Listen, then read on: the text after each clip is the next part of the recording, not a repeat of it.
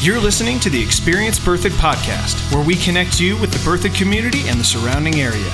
You'll hear from local businesses and community leaders so you can be better connected with your community and support local right here in Berthoud, Colorado. So get ready and let's experience Berthoud together.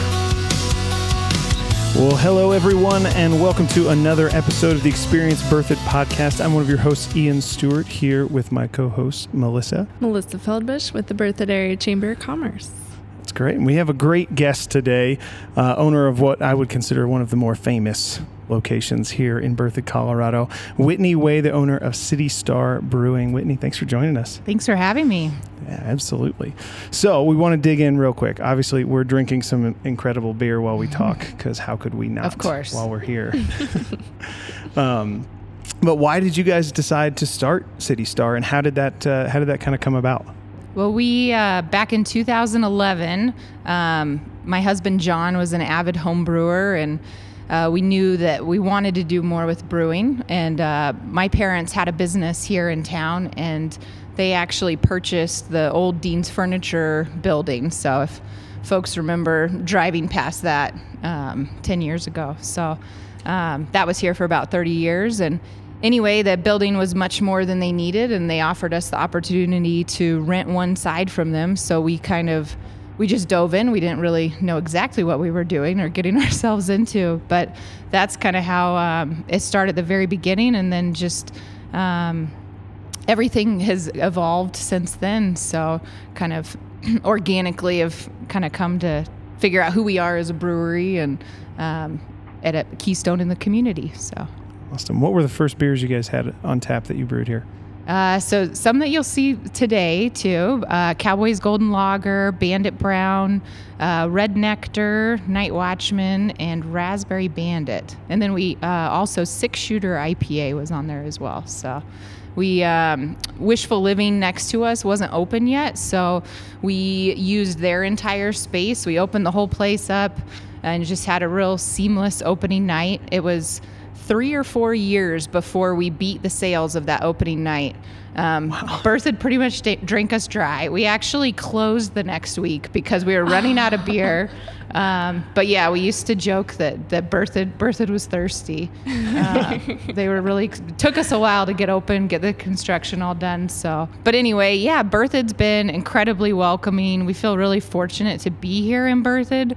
Um, that's you know now during the pandemic, that's you know been very important as well. Um, but yeah, incredibly supportive community. We're a taproom centric brewery, and so community and the people right around us are kind of um, they're right at the heart of what we do. So uh, the community and the town, uh, hosting events in the park or here, just kind of bringing everybody together. That's been really important. So um, yeah, Berthoud's been great. That's awesome. So, what are the top two or three things that people don't know, or some people might know that you just wish people knew about City Star? Yeah, I mean, when you when you walk in, you see a lot of things that I I just I take for granted. I'm so used to, right?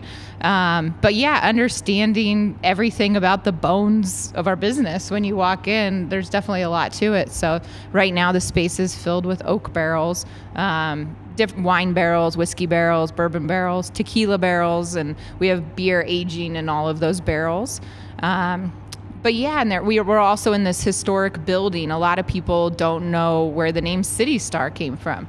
Um, our building was originally the City Star Barn Livery Stable, which is essentially a parking lot for horses. And um, so when we heard that that that was the name and the history of the building, we were like, all right, we'll use that in our in our name. That's great. Um, but we've actually pulled a lot of history out, um, uh, renovating the building. Uh, and we're in a newer section um, over here, the original taproom space. Uh, we uncovered, you can see the ceiling at the front of the bar. There's some old wood flooring from what was the night watchman's quarters. Uh, we've made furniture out of old flooring. Um, but yeah, just kind of uncovered and, and featured a lot of historic uh, components of the building. And then right now we're in, this was the Zoller shoe shop. Um, and we renovated this building and then expanded on behind it. And that we did that. It took us three years to do that construction project. Um, from 2014 to 2017. So, um, but again, a lot of history in here as well. So. What's uh, your favorite beer that you guys make? Oh, I totally jump around. Um, it's very seasonal for me. Right now, I'm enjoying this squeeze salted lime Kolsch. Um, but it, it depends on the season and, and my mood. And uh, John, my husband John, and I, we drink a lot of uh, our IPA. Um, but yeah, I, I'm all over the place. I like all sorts of different beers. I remember the, the very first time I came in here uh, was when Widowmaker was on tap. And since then, I have just watched the calendar every year until it came back, and then always made sure that I came in and stocked up on Widowmaker before it was gone. It's funny that you say that because we brewed Widowmaker this week, so it's a it's a marathon brew. It's a really hard um, beer to brew because the the runoff uh, takes so long. You have so much grain in the mash tun because um, you're essentially making a tea. You're steeping grains and making a tea, and um, when you have so many grains to get that high alcohol that high gravity. Um, yeah, it's a big beer to brew. So anyway, we just brewed it, and then I was just emailing with um, our friends at Deerhammer Distillery up in Buena Vista, checking we. They're a distillery that we love to work with. So, um, just checking if they have any fresh barrels. And he actually said he was emptying some whiskey barrels today. So, um, awesome. So, we'll put some of that beer in there. Very a little bit cool. of a tangent, but excite, excitement from today. Yeah, I'll be back. So where do you where do you get your ideas for some of these different beers? That's a question we get a lot, actually. Um, they come come from all over. So we definitely brew beers that were original homebrew recipes from, you know, 10, 15 years ago. Uh, recipes of John's. Um, we get ideas from trends. We get ideas from staff. Uh, occasionally, we do uh, staff collaboration beers where you know our whole taproom staff they come up with a beer that we're going to make. Um, we do collaborations with other breweries as well. So, really, from all over, um, you can take a lot of inspiration from food, um, different adjuncts. Uh, but yeah. Whatever you feel like. Yeah. and you guys have done fairly well at the Great American Beer Fest, too, haven't you? yeah. We, you know, we haven't won a medal in recent years, but early on, we, uh, our uh, Bandit Brown took home a gold medal in 2013. We have a, a strong ale Mule Kick that took home a, a, medal, a bronze medal that year, and then uh, Night Watchman Stout, uh, which you guys are enjoying, uh, took home a bronze medal in 2015. So, so one of the things I've noticed because I'm new to the community um, is how there seems to be a lot of events that you are either sponsoring or putting on. Granted, this year's been a little different, but where where do those ideas come from? And giving back to the community, you seem that seems to be kind of important to you. Yeah, I mean, community is kind of at the heart of what we do. Um, you know, we want to earn the business of, of the folks, the guests who come in here. We want them to to come in here not just because we're local, not just because we're independently owned, but because they like our product and they like us and they like what we're doing in our space.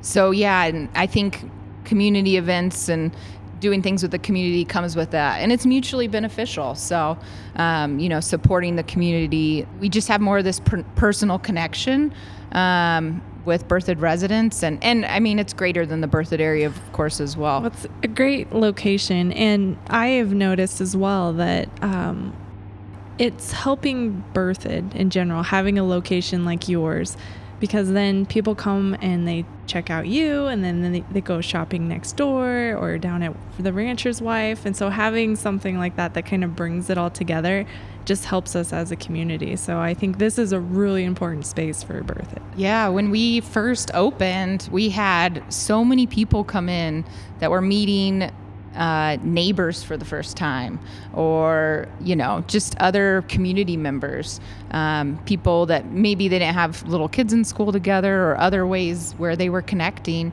And there was when we opened in 2012. I mean, there were definitely other businesses in Berthoud but less there weren't really community gathering points um, and that's so important um, for people to gather and to interact. Well, we definitely appreciate you guys being open throughout the, the pandemic as well. I mean, it's the, that importance of people gathering is huge right now, and, and you guys are providing that space. It's it's Safely. beyond beer. It's yeah, safely.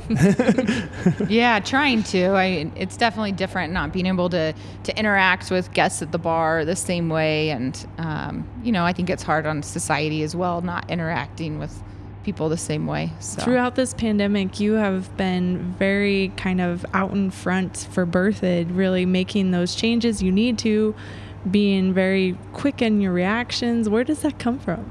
You know, I I think just feeling that need to hustle. Um, and that and that's what it is and, and that's what this pandemic has really required but yeah the day the shutdown happened we ordered a crowler seamer and we were filling crowlers which uh, a crowler is a cross between a glass glass crowler and a can an aluminum can uh, picture a tall a big can uh, so we started filling crowlers that week uh, launched online ordering revamped everything we were doing new taproom schedule and you know a lot of it i mean it's it, it also required pulling our whole staff together for that. So we use um, an app called Slack, which you guys may be familiar with. And so right away it was, you know, talking to our people, you know, hey, what what do you guys think we should do? And so kind of incorporating everybody in, into how we were moving forward. Um, so that was really important. And then, you know, just realizing, you know, hey, we need to do this. We need to put our energy into this. We need to buy a canning line, and um, we need to stock up on cans. And so, just make these decisions, and um, some of them risky, and um, but uh, but jump in and, and keep hustling, delivering beer, whatever whatever it's kind of taken. So. So, do you guys have any kind of like either events or tap releases or things coming up that you want people to know about? Yeah, well, we're constantly trying to get um, new beers out. We've been releasing a new beer every week, um, every week or every other week. So um, you can constantly see a new rotation. Uh, we'll also have a, a, great lineup of food trucks that are out front regularly. And we are, you know, we love being able to serve folks beer inside, but we also, you know, our to-go game is is awesome. We're happy to run beers to people curbside, so um, get cans to people easily. And then, uh, yeah, we're just starting to brainstorm now about what we can do for the holidays. Usually, we do some fun um, November and December events. So just trying to kind of turn those on their head and say, like, how are we going to do this different um, this year? So we're still kind of working to figure that out. For example, we do a big uh, handmade market here every year where we have, I think last year I had 15 vendors throughout the tap room and the brewery, and it was packed. There was no way that will fly this year. So um, we're actually doing a five week series where we host two vendors every Sunday. Um, we're going to have them spaced out in the um, original tap room room. And then uh, we'll promote them online and promote curbside, and people can order online or plan to shop here. Um, but it'll just be a way to to support those local vendors and kind of have this shopping handmade experience kind of leading up to the holidays. So that's we're just getting the pr- promo off the ground for that. Um, but yeah, and then that Widowmaker, that'll be our uh, winter solstice release, and we're gonna do some fun variants with that as well. So that should be a pretty fun one. We're looking forward to. What you just described about your your handmade market and having vendors here, I mean, that's why I love the Berthoud community to just see people helping each other through this. This is so great. But what what's your favorite thing about Berthoud? It almost sounds cliche, and but I love the small town feel. You know, we live. I live in Old Town. I we're so close to the. We're too. Cl- it's too close for us to bike to the brewery from our house. That's how close we are. Um, but yeah, you know the old the old homes. Um, it's a small town, but still very accessible to to larger communities and. Um, you know the agriculture, and I think that there's a lot of um, motivation to kind of protect um, protect the land around here and kind of protect the small town feel. And so, um, but yeah, and, and so much passion as well for some of those things and, and just the community. That's great. One last question. Do you guys have any plans for distribution or are you going to stay in the tap room that's a good question. uh, so currently, our cans are only for sale out of the outside of the tap, or excuse me, in the tap room. Um, we aren't just we don't have a distribution footprint for our cans, and we aren't planning on it currently. We actually uh, a few years ago, we were wholesaling kegs to 100 plus locations, and we just crunching numbers, we pulled back um, our footprint so that now we just have a handful of uh, probably a dozen places that we distribute kegs to. Um, and that was such a great decision for us at the time. So, anyway, I, I think we will be pretty hesitant to do any distributing. Um, we do have this beautiful canning machine. It's now our most expensive piece of equipment in the brewery. Yeah. So, I mean, it would be nice to, to get more out of it in the sense of distributing, but it's just not the right decision right now. Um, we don't think it'd be smart for us to jump into that at any point within the next year. Well, that's great. Is there anything else you want to add in before we sign off? Oh, thanks so much for for hosting me and and for helping support Berthoud and talk to local Berthoud businesses. Absolutely. Thank you for joining us, Whitney. We're we're glad to have you here in the community, and we're glad to have you on the show. Well, thank you for listening to the Experience Berthoud podcast. This is brought to you by the town of Berthoud and the Berthoud Chamber of Commerce. Stay tuned for the next episode, and we look forward to hosting you again.